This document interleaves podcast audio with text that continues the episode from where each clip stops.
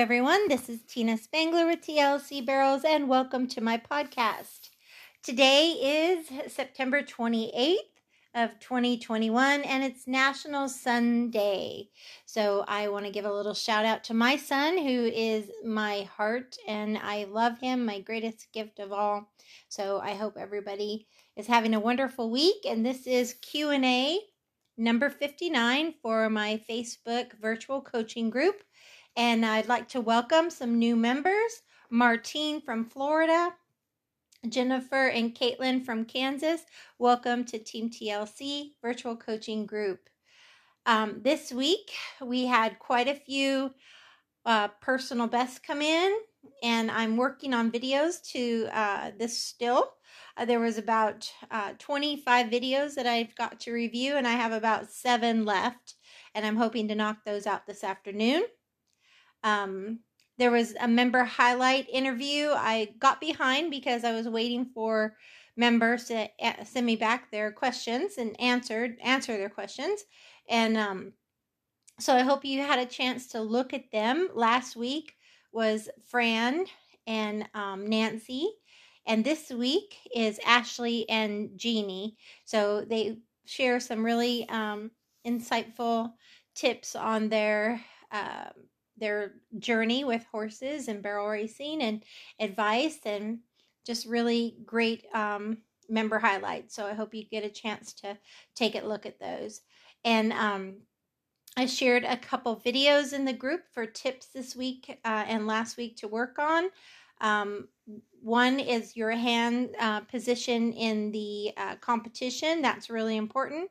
The other one is um, doing lateral face flexing at the trot in circles. And then um, today's challenge for the group skill was to work on uh, being uh, mindful of your breathing when you get anxious or nervous and work on uh, calming yourself down in any situation in life that you find your heart rate going up or getting yourself butterflies or nerves up. Practice breathing and uh, getting yourself recentered and calm. That will really pay off in competition. I also put in there for the skill this week to work on vertical flexion because it challenges you to ride with your core more and also for your horse. Your horse will learn to break in the poll vertically shorten their stride, lift their top line, and shift their weight to their hindquarters. And you'll be doing that with your seat, both legs and both hands making contact.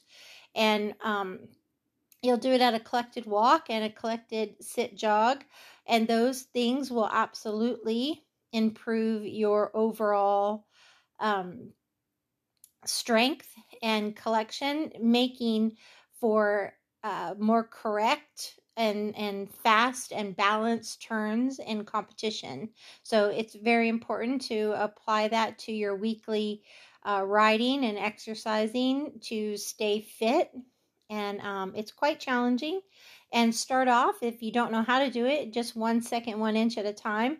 But as you become more efficient at it and your horse understands giving to the pressure and riding in contact onto the bridle um, you can do it for up to 20 seconds at a time for both you and your horse, and then release and reward for 20 seconds and try again. So that's a really good thing to work on. Um, so I want to give some shout outs to the group. Um, there's been quite a few um, people making really great strides with um, with themselves and their horses. And uh, I'm proud of everybody. I always love to hear on Monday about your wins in the group, whether it's a personal best, uh, a faster time in an arena, or you, you know, accomplished a goal of a perfect first barrel, or, you know, whatever it is. You've got your colt picking up their leads. Whatever it is, um, I love to hear about it and celebrate it with you. And like I said, I heard from about 16 of the members this past week. So that's great.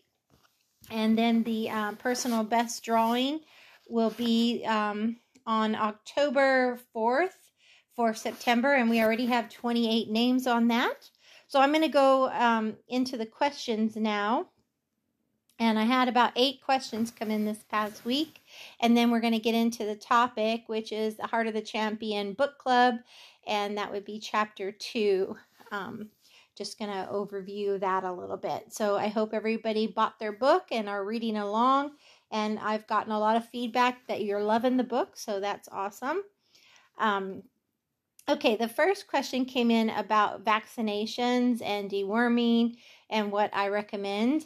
And obviously, that's going to be something you're going to want to discuss with your veterinarian, your holistic practitioners.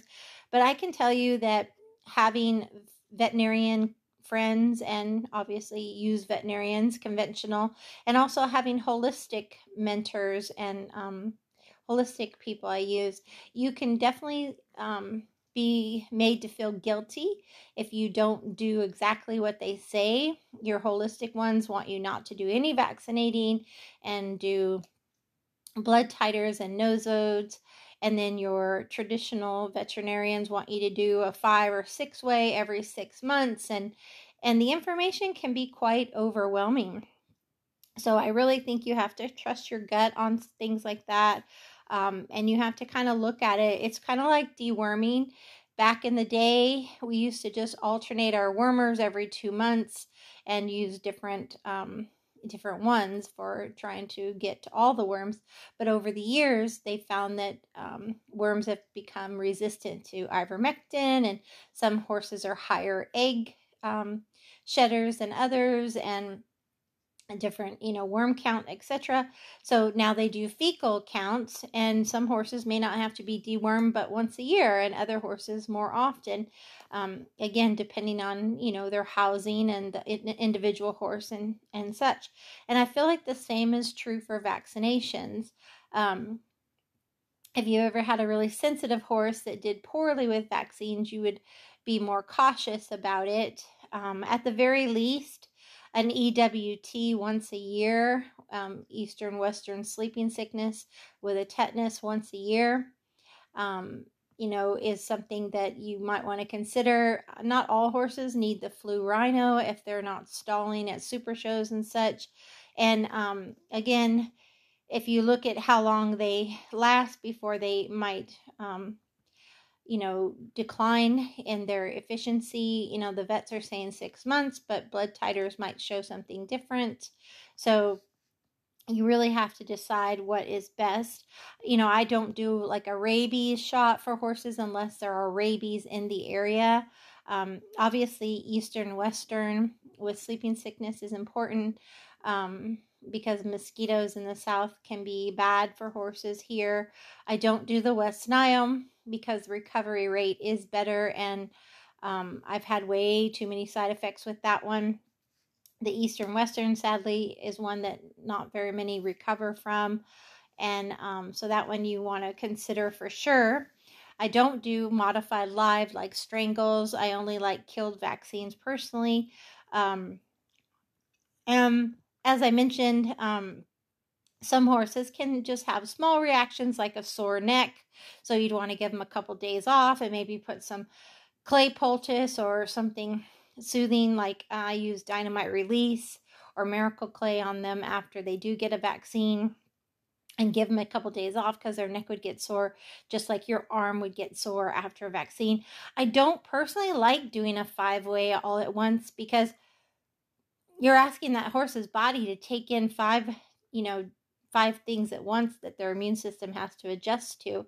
So if you can spread them out and do less, and um, you know, if the tetanus lasts longer and you can just do an EW, you know, those are all things to consider.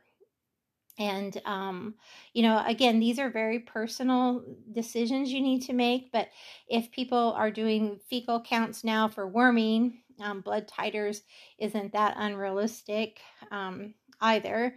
But if you just don't want to spend the money on that and you don't feel comfortable doing a five way every six months, those are just decisions you'll have to decide on. And like I said, maybe EWT once a year, you know, things like that. You just have to make the best decision for your horse's situation.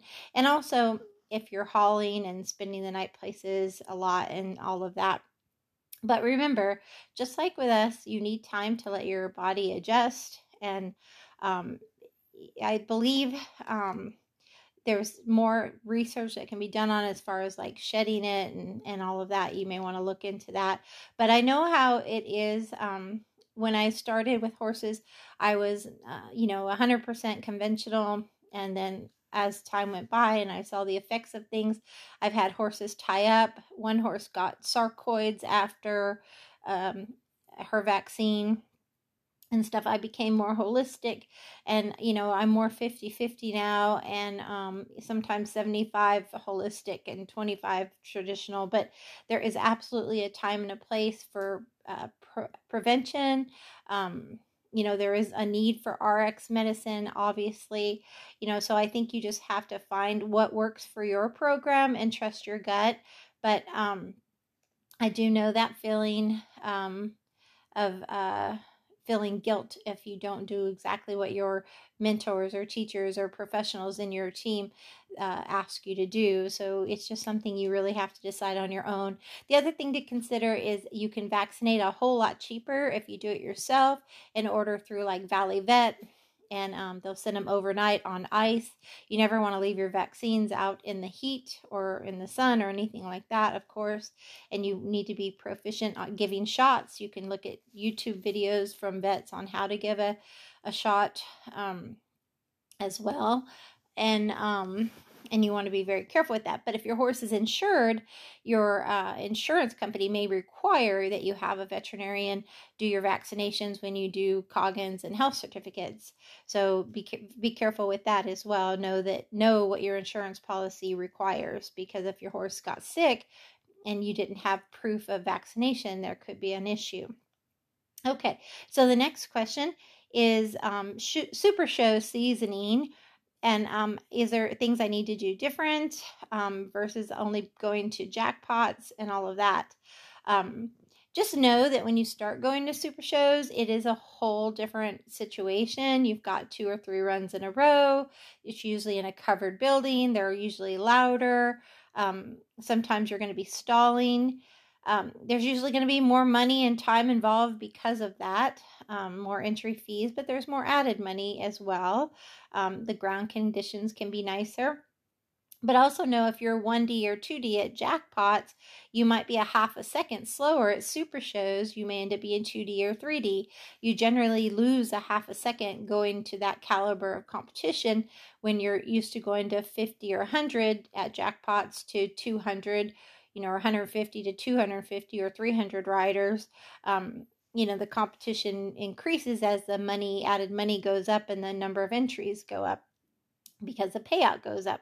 So, um, so just don't be hard on yourself as you're seasoning your horse for those situations, and um, realize that there's extra care and conditioning that may need to go into that because of it being a multiple day barrel race um, and stalling. So you may have to spend more money and time on, you know, massages and chiropractic and uh, getting them out into paddocks if you can, or walking them more often, and and and again, just adjusting to that kind of atmosphere is important as well. So I hope that's a good answer for you. Um, the next question was My horse rides mostly off hands, and I'd like to learn how to ride more with body and leg um, where would you suggest I start? I definitely think that's really important. I believe a horse should be ridden 80% body. That's your eyes, shoulders, hips, seat. Um, and then 18% should be leg, which would be from your knee down, your calves, and your feet. And 2% should only be your hands. And um, a lot of people are pretty heavy handed and do a lot with their hands. So for me, I like to start with circle work. Um, so I like to do circles and true turns, getting them really working off my hips and my shoulders, going from like five foot circles, um, and then being able to finish a turn tight with just my hip. Um, I like to do that. Um, one handed riding is an excellent way to tell if you're riding with too much hand and not enough body and leg. Um, you could do that with the D pattern, um, single barrel. All of those are really helpful to do one handed riding. Um, so I would definitely just start at a walk and build up from there. And just be aware of it. Pictures, videos, that will all help you. The next question is My legs are getting behind me in my um, runs. What can I do? That one can be a complicated answer. Um, it could be your saddle. It could be your uh, seat size isn't the right size for you. Um, it might be uh, your stirrups need to be hung differently. Um, you not might be sitting too far forward or leaning way too far forward and not have good balance, so your legs are getting behind you. Um, so you need to work on your equitation and all your slow work. Be aware that you're always sitting correct. Your hip, um, heels, hips, and shoulders aligned. Um, there shouldn't be a big movement. Your uh, hands and legs should operate independently of your seat for sure. And things you can do to work on that might be slow work with no stirrups or riding bareback. Um, you can also work on your core strength um, and sitting more on your pockets and sitting back more. That can help as well. So I hope those are some good ideas for you. The next question is My rollback horse wants more pocket behind the barrel. Is that okay? And you know what? It is. Um, I personally, when I'm training horses, I want them to be um, four wheel drive. And a lot of times I'll train with perfect circles around the barrels, maybe perfect five foot circles. And then there may come a time where when I'm riding TLC spots, the entrance, the backside, and the exit, spots one, two, and three, I will um, base their pocket on their size, style, and stride. So if I have a really big Bubba, I might give them a 543 pocket, five feet going in, four feet on the back, and three feet coming out. You know, maybe the average horse, four, three, two. And then the little caddy horse, maybe just a three foot pocket going in. And then they might be two feet on the back, one feet out. And that's in competition. But on a, a big style rollback horse, if you know you're going into let's say um, a barrel and they keep their momentum and they like to pivot hard, I might let them pivot more at spot two with a little bit more pocket. I might go, you know, four foot, four foot, uh, you know, go in or even go in three foot and have four or five foot on the back and come out. The thing you got to be careful about too much pocket on the back side is you eat up the clock if it's too deep and also you take the chance of roll backing on top of the barrel so you have to be careful you keep a little bit of four wheel drive going. So I don't like on the rollback horses, especially second barrel, to let them get too rollbacky unless you take that rollback between spot two and three, the backside, the exit of second barrel. But you still have to watch you don't catch a barrel leaving because they set so hard. Remember, a rollback is ideal for pole bending because it's only a two inch pole. But in barrels, the barrels are about two feet wide. So a horse has to have a little bit of four wheel drive or they will roll back on top of the barrel. So it is important that you know your pivot spots on first and third barrel. You can pivot as soon as their hip clears spot two, the backside. But on second barrel, you don't want to pivot and roll back until they their hip clears um, spot two clears all the way to spot three because it's a full turn. If you were to pivot um, just after spot two, you would completely take out second barrel leaving. So that's something to be aware of as well.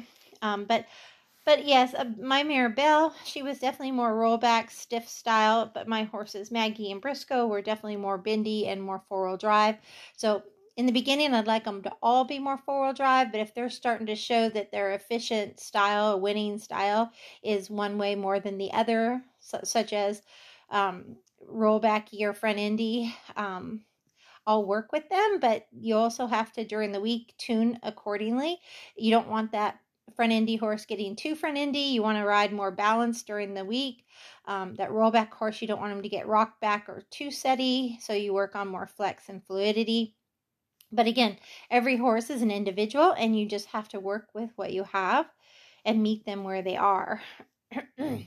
Next question I chose not to enter um, a barrel race that I usually go to because they added a whole lot of new dirt to the arena. I didn't want to hurt my horse not knowing how the ground would be. Do you think that was right to do? I tried to trust my gut and pray on it. Yes, yes, and more yes. That's how I do it too. Um, absolutely. If I don't, if I have a gut feeling that this might not be ideal for my horse, it is not worth hurting your horse. Absolutely, it's okay to turn out or not enter or you know, whatever you need to do. But pray on it, trust your gut instincts. Absolutely right decision. Next question um, let's see here. I was studying my photos from the barrel races, and I notice I'm turning my wrist under uh, in my uh, turns. And um, there are absolutely, so she noticed that in a picture. There's absolutely members in the group that send me your videos, and sometimes the videos are not the best quality. Ideally, if you guys could get me videos from right near first or second, where I can see your hands and everything's really close and, and your feet and just your eyes, all of that, that would be awesome. But sometimes the videos come from way back at the alleyway or way above third barrel. And I really can't see with lighting or shadows all the devil in the details. So so, yes, photographs, you can send me photos and we can analyze those too because it'll show if your hands are too high or, like you said, if you're turning your wrist under. Imagine what that is like for your horse. And you said it was with your outside rein. So, if you take and twist your wrist under on your outside rein, you're having way too much pressure on that balance rein, and that's certainly going to pull his nose to the outside and drop his shoulder to the inside. So you'd rather have your two hands thumbs up and even going across the pin about midway up his neck. And then when you go to the horn with your outside hand, your balance rein becomes free and then you can decide with your inside hand if you need to go flat knuckle and give it to them and lower your hand in the turn and let them work or if you need to bump them or just hold neutral that kind of thing. Um, so yes photographs can be very helpful along with video and i think both are great teaching tools. So i'm glad that you noticed that in your picture. The next question is scissor legs. Um, can they also be done with the um, they, she said that I teach scissor legs, inside leg by the front cinch and outside leg by the back cinch. The reason being, inside leg is helping the shoulder stay up and the ribs out, and outside leg is helping the hips stay in and engaged. And we use that with give and take. And you're most often going to see most horses need that. Um, that require a leg for balance. It's also a great way for set up for lead departures and all of that. Um, but yeah, you can do things different. There's no one right answer or one wrong answer, and everybody has their own little tricks of the trade or, or styles or horses that have taught them one way or another. And uh, here's a perfect example of that. Um, you said that the person you were talking to were doing the inside leg back cinch and outside leg front cinch. Well, um, that was for serpentines, but um, Kristie Peterson and the great Bozo, who were uh, NFR reserve world champions to like nine or 10 years behind um, Charmayne James and Scamper. She, I went to her clinic with a bunch of other WPRA uh, in the Colorado days back in the 90s. Her and I think five or six other WPRA ladies were just doing a, a free clinic where they were just sharing their insight on rodeo and such and Kristie had Bozo there, and Kelly Yates had Fiesta there, and everybody was taking pictures of him. And Kristie says, you know, she's a very humble lady, and she says, um, don't go away from this clinic saying I taught you to have your horse swing their butt. But Bozo's so collected when he goes into a turn that um, she says those kind of turns are pretty, those round turns, but they're not as fast. And you can also sometimes, when you lay down, you can catch barrels, etc. So what she would do to keep her horse moving in the turn so he wouldn't catch a barrel because he was so collected and had so much rate, she would use her inside leg in the back cinch to keep him moving and not let his hip get too setty as she drove him. She said she drove him with her legs around, and then her outside leg would be by the front cinch for when they were leaving the barrel to straighten the shoulders. So so that's a case of she needed to kick the hip out to keep him moving and not get too setty. Uh, so a little bit different scenario. Most horses you would not want their butt to swing in the turns, right? But again, this was a horse who already, like my horse Belle or Maggie or sister, already even Belle are very much butt dragging horses, and really even Rocky is just naturally collected and has his hip in all the time. So they're not horses that you have to put your outside leg in the back cinch because their hip is already in. But there are horses that tend to do that. So again, every horse is different and scissor legs can be used as needed for the individual um, need. So that's a great question. Sorry, my dog is moving around making noise. Um, the next question is I can't get my first barrel and um, I'm really considering sending my horse off to the trainer. Uh, what, you know, any suggestions? Well, I know this person, and I know you've had some amazing first barrels with your horses. Um, I honestly think it's a mental block, not a skill, because you're capable of doing it. I just think that there's a mental block that could be causing it for you. And that's something that you have to really think a little bit harder about and really analyze yourself. When you had your best runs, what were you thinking? And try to re um, imagine that run, reimagine that day, the, the way you felt prior, the confidence you went into that with, and um, and look at that because anxiety and frustration can be caused by a, a few things lack of trust in your skill, fear of injury or fear of failing, uh, trying to be perfect and setting unrealistic expectations on the outcome. Um, maybe even some bad memories or painful thoughts, or just being way too hard on yourself. Those are all things you really want to think about when it comes to uh, competition and um, and trying to have the same first barrel every time. And that's what I would recommend. So if you can do it in slow work and you've had beautiful first barrels in the past, to me, it's a mental block that you've got to work through. It doesn't matter if some other trainer can do it for you on a, their horse. You've got to be able to do it. So you've got to do the work to figure out what's affecting you mentally that you just aren't riding your horses the same every time. So that would be how I would address that. Um, the next question is How can I calm myself down before my run? And I feel like my nerves are getting the best of me. Honestly, the best thing you can do is breathing slowly. The other day, I took a medication for allergies and I didn't see the second medication in it was for sinus, and it got my heart rate going crazy like 100. I thought I was having a heart attack. So I literally laid down and did deep breathing and put my um, pulse reader on my finger and it got down to 80 just from centering myself and taking deep breaths in and out, in and out, in and out. And that was with a medication. I was able to calm my nerves. But at first, I got my anxiety up because I was like, why is my heart racing? Am I having a heart attack? What's happening? So, you know, I didn't, and I just went to go look at the medicine I'd taken for allergies and realized they had given me the wrong one, one with a, a second medicine in it.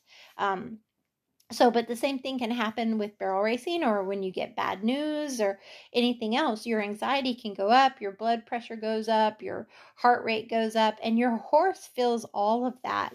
So, it is super important that you learn to breathe deep. Take your mind off of your run. Pet your horse, tell them you love them, they're a good, good horse. Even sing a song in your mind. I always sing Amarillo by morning to myself or you can sing the ABCs, whatever distracts you from the actual run and gets you focused on breathing calmly. That's really important to be able to do for yourself um, prior to your run. So I would definitely recommend trying that. Um, you don't want your horse to feel that way from you, and also you can't ride well when you're um, when you're like that. You can't be calm and in the zone and focused when you're all anxiety and um, freaking out like that. So I think those are all of my questions. And let me double check. Okay, so now I'm going to go ahead and get into, um, I'm going to get into the uh, chapter two, Heart of the Champion, and that chapter is called Who You Invest Your Time With Matters. Now, remember, this is a book you should buy and read yourself, so I don't want to give away um, her book by any way, shape, or form. But I absolutely think it's a wonderful book.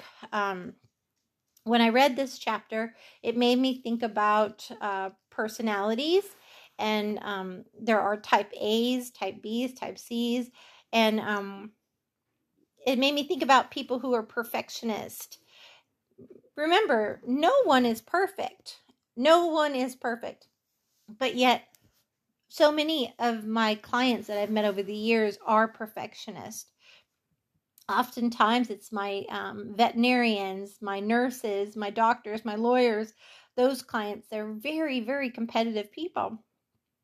Um, but remember your your their your desire to be perfectionist can be a strength for you because you're always going to work to improve yourself, but it can also be a weakness as well because you beat up on yourself and you're never good enough, you're never happy. So I really think balance is key. Um, I think you need to be true to yourself, but I also think you have to enjoy the little wins. That's why on Mondays we have, um, you know, Mondays we announce our win from the week. And it can be as small as I got my horse to load in and out of the trailer calmly. Whatever your win is, I rode five days last week. I worked out. I ate better. Whatever your win is, um, you know, my horse and I are bonding. We're really connecting. I enjoyed a long, relaxing trail ride with my horse. You know, it is important to enjoy the small wins to keep yourself inspired to keep going for those big goals and those big dreams. Um, in the second chapter, she moves to Wyoming. And I was just wondering, I have like 12 things that came to mind as I read chapter two. I was wondering, how dedicated are you guys? Are you as dedicated as she is? I mean, she's pretty hardcore, and this is a, a young person. I don't know hardly any students at her age that I've had over the years that were as dedicated as she was. The second question I have is kind of like the chapter of the story. Um, do you spend time with people that inspire you or encourage you to improve? Um, positive uh, people in your life. The third question is, and it's kind of a question what does inspire you? Does my group inspire you? Does watching um, videos or going to clinics and lessons uh, or reading books inspire you? maybe competing inspires you. Um, the fourth thing is I really liked her clothespin story. Um, obviously, if you read the book, you'll know what I'm talking about, chapter two.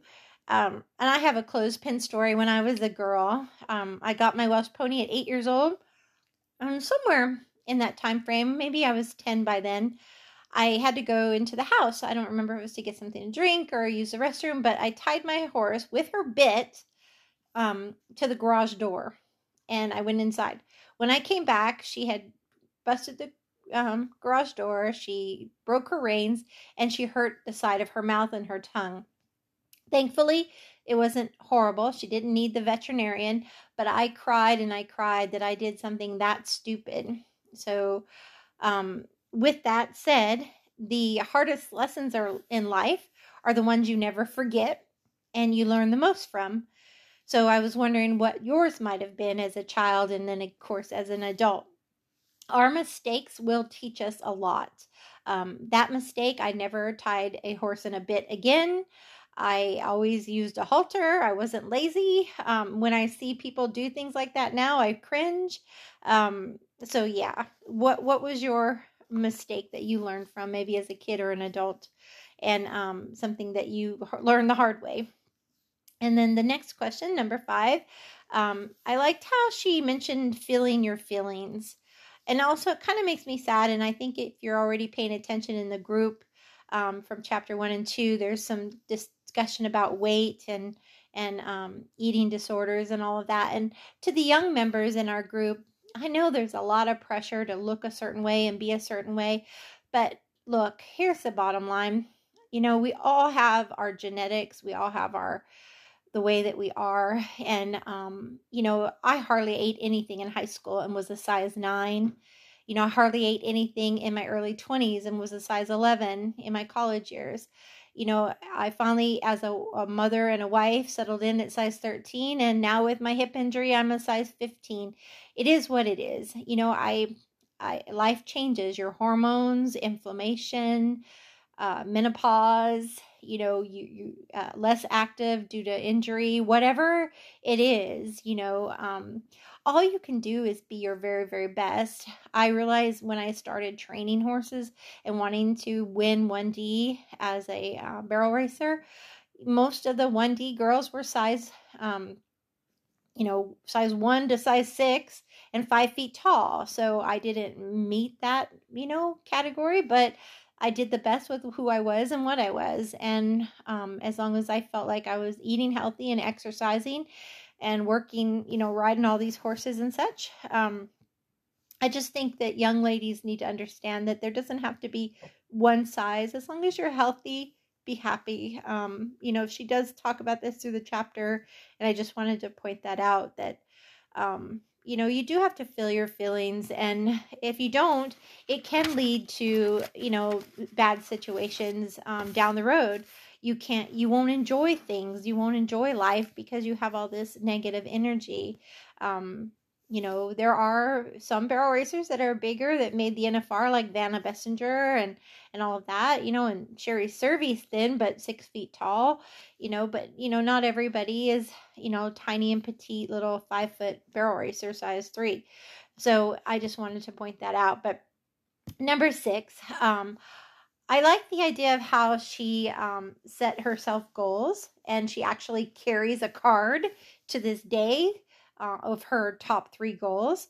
So I think it's important that you make a list. In January of this year, and those of you that weren't in the group then, I asked everybody set goals for 2021 to make a list um, of their goals. So I'm going to challenge you to make another kind of list. Maybe make a list of things that you miss and things that you want, and kind of feel like what can I do about those things, and kind of just feel those feelings and and what can I do about them the next thing I challenge you to do, it's almost October. So that leaves October, November, December, three months left to 2021. Some of you have exceeded your goals, some of you are still working on them, but 2022 is coming. So this would be a great time to make a new goal list. It would be a great time to set your top five or your top three goals for 2022. Write them down, make a vision board, start to have uh, a mindset of seeing yourself doing those things and manifesting it to happen. So um, she did mention uh, feeling your pain is important. Denying your feelings, you cannot enjoy the moment. And I agree with that. If you're, you know, in, in struggling with things, you really just can't be present. If you're hanging on to the past or so consumed about the future, you really can't just be in the moment and enjoy that the day or, or the experience that you're having right now. So um, I thought it was amazing how here she is, just a child, a young person, and she could visualize her goals as an adult. Now, most of us, our goals would change from our childhood to our adulthood, but not in her case. So that's kind of unusual, but also awesome as well. So, those are things I would like you to consider. Um, uh, number nine, um, actually, that was nine. Number 10, um, I liked how she said goals are oxygen to her to dreams. And I do think that's very, very true. By setting yourself goals, they are how you keep your dreams alive because you take those big goals for 2022 and you back them down to a monthly goal, a weekly goal, a daily goal, and that's how they become achievable. Not by, you know, setting these massive goals without a plan, but doing something a little bit every day to reach that big goal and never giving up. Um, number 11, practice until you can't get it wrong. So often, members in my group want to see results, whether it be hitting barrels or alley issues or or no rate or moving from the 3D to the 1D. It, they want it in a month. And I'll tell you what, by watching this lady's journey, it could be two years, it could be four years, it could be 38 years. So you just have to be patient and enjoy the journey, trust the process, and do the work. And it happens. Um, it's just something that you know i've been preaching in my group for a year that you just work at it a little bit every day. You be patient. You meet your horse where you are. You do the work. You've got to practice. Practicing until you can't get it wrong. How many people do that? Can you walk the pattern on foot without even thinking about your cues? Can you on on your horse ride the whole entire pattern at a walk trot and a lope one-handed perfectly hit the same spots every single time? You know those are all things to consider um, you realize in the book she talks about her high school rodeo journey and her goal for the first year you know and and not having you know not having the best roping skills or maybe not having a top barrel or pole horse. So she focused on what she could do which was goats. And um, she could be good at goats. So that's where her focus went. She worked with what she had. She met herself where she was. Um, she was hardcore. She worked out and she worked at her goal seven days a week. She only gave her horse off one day a week. So um, she was pretty intense for a young person. Um, I truly, my opinion, um, in my 13th thought on all of this, chapter two, was practicing will get you to winning, and winning gets you to that confidence. And confidence is going to lead you to having fun. So, so that's why we practice. We practice so we can increase our chances of winning. And then once we start winning, we start having that self confidence because now we are in a winning streak, no longer a losing slump and that that confidence is allows us to go out there and just truly enjoy it and have fun so you have to think of that a lot. Um, the next thing that came to mind was um, you know setting those big goals. Um, it doesn't just happen. It takes a massive amount of work a massive amount of time and for some people, they want instant results, and you have to be patient in, in order to reach these goals, especially when you're talking about horses. Um, and then you know my you know thought next thought is are you willing to do the small things? Some people hate the slow work. They don't want to have perfect time spend time doing perfect circles 50 each direction at a walk trot and a lope you know um, they don't want to work on their rider's cues you know they don't want to put a little bit of effort in every single day. But it's that little effort every day that's going to add up and those little perfect circles that you do every day and working on your cues every day, those are the things that are going to help you win and build your confidence and allow you to meet those goals and start having your fun that you're wanting. Um, so I would ask you of the four types of personalities there are, which personality are you? Um, there's your average person, there's your more reserved person, there's your more self centered person, there's your person who wants to be more the role model, um, and there are there are categories people fall under. Type A, those people tend to be in an urgent mode. They can be impatient. They're very competitive. They can get upset easily. Their self worth is based on their achievement. Um, the type Bs are a little bit more easygoing. They can be more relaxed and more flexible.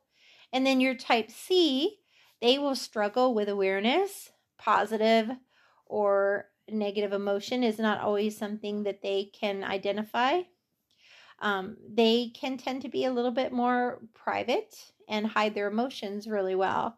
So I'm not sure where you fall under, but most barrel racers will fall under type A, but some will be a nice combination of A and B. So I think you just have to again um, be aware of how you're made and and try to be a little bit kinder, gentler if you're that type A on yourself. Um, I think that's really important. Um, my next comment would be your energy. Where is it? Where is your energy? Are you um, being very negative with your thoughts? Do you have guilt? Are you hard on yourself? Are you able to let go of the past and focus on the present and just be grateful for the day and the moment and moving forward? Um, realize there are no quick fixes or magic bits. It just takes hard work, and um, and that's for both you and your horse. And are you willing to do the work? She asked that in chapter two. Are you willing? So I would also ask you to um, to uh, commit to not comparing yourself to others you have to honor your own journey. And she talks about this in the book, and I've talked about this in my group. Um, what works best for one person is not going to work best for another. You have to be true to yourself, you're true to your own heart. All horses aren't the same. You can't ride all your horses the same. Your timing and your cues and your position are going to change from horse to horse. So it's no different uh, within an individual person. You're all different personalities, you're different types, all of those things. So keep that in mind. And um, I think I'm about finally on this. I think so. Um, focus on the fun, not the failure. And so I'm going to just leave you with a few little sayings um, as we finish up chapter two. And then I'd like to close with my own thoughts. Um, in addition to the, the book, Um, but focus on the fun, not the failure. And by having fun, I mean to try to stay positive, um, not focusing too hard on the outcome, but just enjoying and being present in the moment. Because um, when you pressure yourself too much, that's when things aren't going to be as good. And she shares a story when she finally won uh, the championship in high school. It was because she stopped just dreading and and thinking and worrying so much about the outcome but just enjoyed her family and the event and all of that. And she went out there and just did her job and trusted that. And it made a huge difference for her that year. So um you know she doesn't she doesn't say that that's the only reason or whatever. She doesn't know but it was more enjoyable certainly. So it doesn't have to be all hardcore. You can literally enjoy yourself and have fun too. Once you've done the work you have to just trust that. So um i really do feel like the best line of chapter two was the last line. And um i really really liked it. So again if you have the book you know what i'm talking about. Um so she, I think, what does she say? Something to the effect of let go of the outcome, keep it fun, set yourself up to perform freely, unhabitually, and your peak performance will come out. So, um, so basically, it's like we talk about a lot. Do the training during the week and trust it on the weekend. So, um, we often do that. We have to train um, during the week to see where we are and what's working. We go to the competition and we see if it's working. And then if it doesn't, we decide what we need to keep or what we need to change. And maybe we need to just do it for a few more weeks or be more patient. Um, but, you know, that's the whole idea of it. So um, I don't know about you guys, but after I came in from mowing pastures this weekend, um, I took a shower and uh, actually I jumped in the pool and I came in and was gonna get myself something to eat and the, there was a movie on the football movie Rudy. I don't know if you've ever seen it, but you know it's a kid who was told you know he he didn't have good grades and he couldn't play good football. He was just mediocre at everything. And his family worked in a factory and they were told him for four years as he went to work in the factory after high school, he couldn't go to Notre Dame. He wasn't good enough to go to Notre Dame. But after losing his best friend in a tragic accident at the factory, he finally does. He goes to this um, Notre Dame area and he gets a job and he, you know, starts working on the football field to do anything, even if it's painting the lines. And, you know, he, he just works his butt off. He goes to junior college to get good grades near Notre Dame. He applies to Notre Dame. Um, he finally gets accepted. When he gets accepted, he gets on the third ranking team on the team and he never gets to play. He never gets to dress for a game. Um, and he gets beat up by all the big guys and he just has heart and he does this all the way till his senior year. And finally um finally they let him dress right at the very end of the movie and he gets to be in a part and the whole you know team is chanting and the the people watching the football games chanting rudy.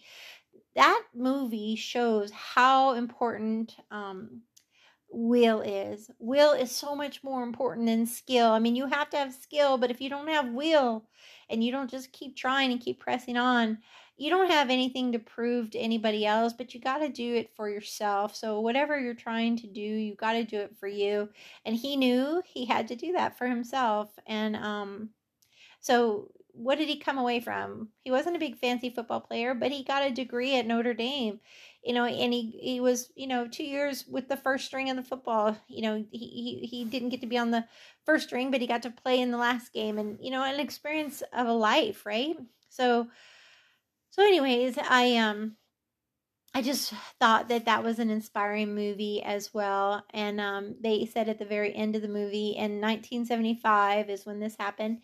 He was the only player to ever be carried off of the field and so there's many books and movies out there that will inspire you and stuff. So i i encourage you to inspire yourself and always um look at those stories of it wasn't easy. It wasn't easy for uh, donnie. It wasn't easy for rudy. You know it wasn't easy for any of them but they pushed through and they knew what they wanted and it just meant the world for them to get there. So um, this weekend I have a clinic in Lady Lake, and I'm really excited to get to work with uh, 12 horses and riders there. And and you know, I used to always start my clinics with saying, "There is nothing better than hearing the announcer say the new time to beat or the winner is, and your name followed behind it."